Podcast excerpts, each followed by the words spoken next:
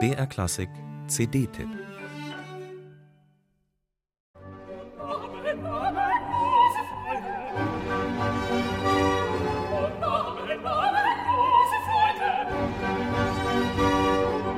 Klar, Beethovens Fidelio.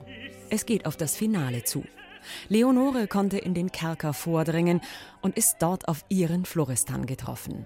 O namenlose Freude. Aber irgendwas ist anders, oder?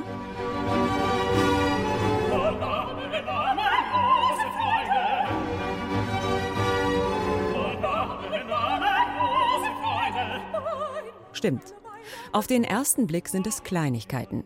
Aber so kennt man den Fidelio eben nicht. Zumindest nicht den von 1814, den Beethoven jahrelang überarbeitet, revidiert und immer wieder zu verbessern versucht hat. Mit mittlerem Erfolg. Schließlich ist noch heute das Problem, dass dieser Fidelio nicht genau weiß, was er eigentlich sein will.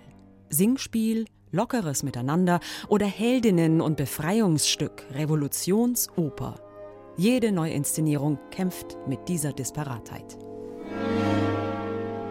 Der Originalklangmeister und Quellenstudierer René Jacobs hat zum Fidelio-Dilemma eine ganz eigene, etwas unkonventionelle Meinung.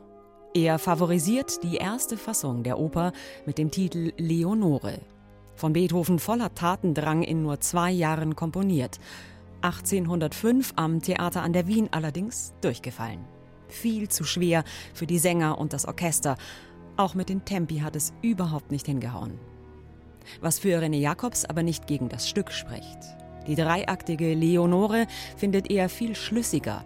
Außerdem enthält sie fantastische Musik extra, wie ein Concertato in Leonores großer Arie und das Duett Um in der Ehe froh zu leben, in dem Marceline Leonore ziemlich unmissverständlich auf die Pelle rückt. Um in der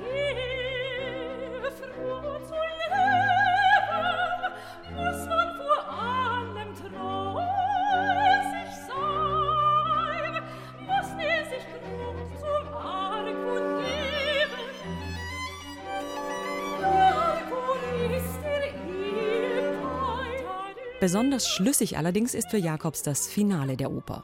Leonore und Florestan wissen sich keineswegs gerettet. Der Rachechor scheint es auf sie im dunklen Kerker abgesehen zu haben.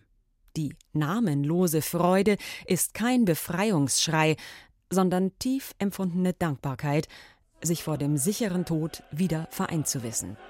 So intim und nah war man dem Liebespaar selten. Oh Gott,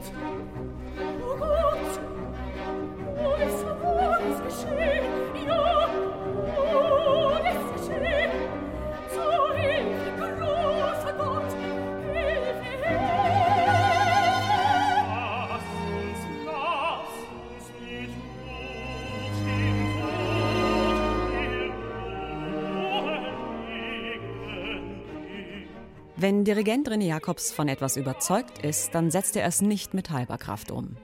Folglich hat er für die Gesamtaufnahme dieser 1805er Leonore neben seinem fulminanten Freiburger Barockorchester und der Zürcher Singakademie ein bestechendes Solistenensemble gewinnen können. Marlies Petersen, im Moment vielleicht am Höhepunkt ihrer Bühnenkarriere, singt die Leonore stimmlich grandios. Man glaubt ihr jedes Wort und spürt ihre emotionale Verstricktheit. Auch Maximilian Schmidt überzeugt als Florestan, sowohl hadernd als auch kämpferisch. Sie Florestan, sie seine Ketten, sie Leonore, die Robin Johansen als wunderbar naiv aufdringliche Marceline und Dimitri Iwaschenko als opportunistischer Rocco ergänzen das Klangbild bestens.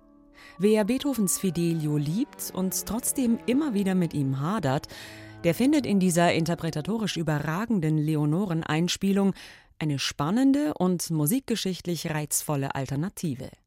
Wer einfach mitgerissen werden will von der leidvollen Liebesgeschichte von Leonore und Floristan, der kann sämtliche Partiturvergleiche getrost beiseite schieben und sich von dieser Aufnahme gefangen nehmen lassen.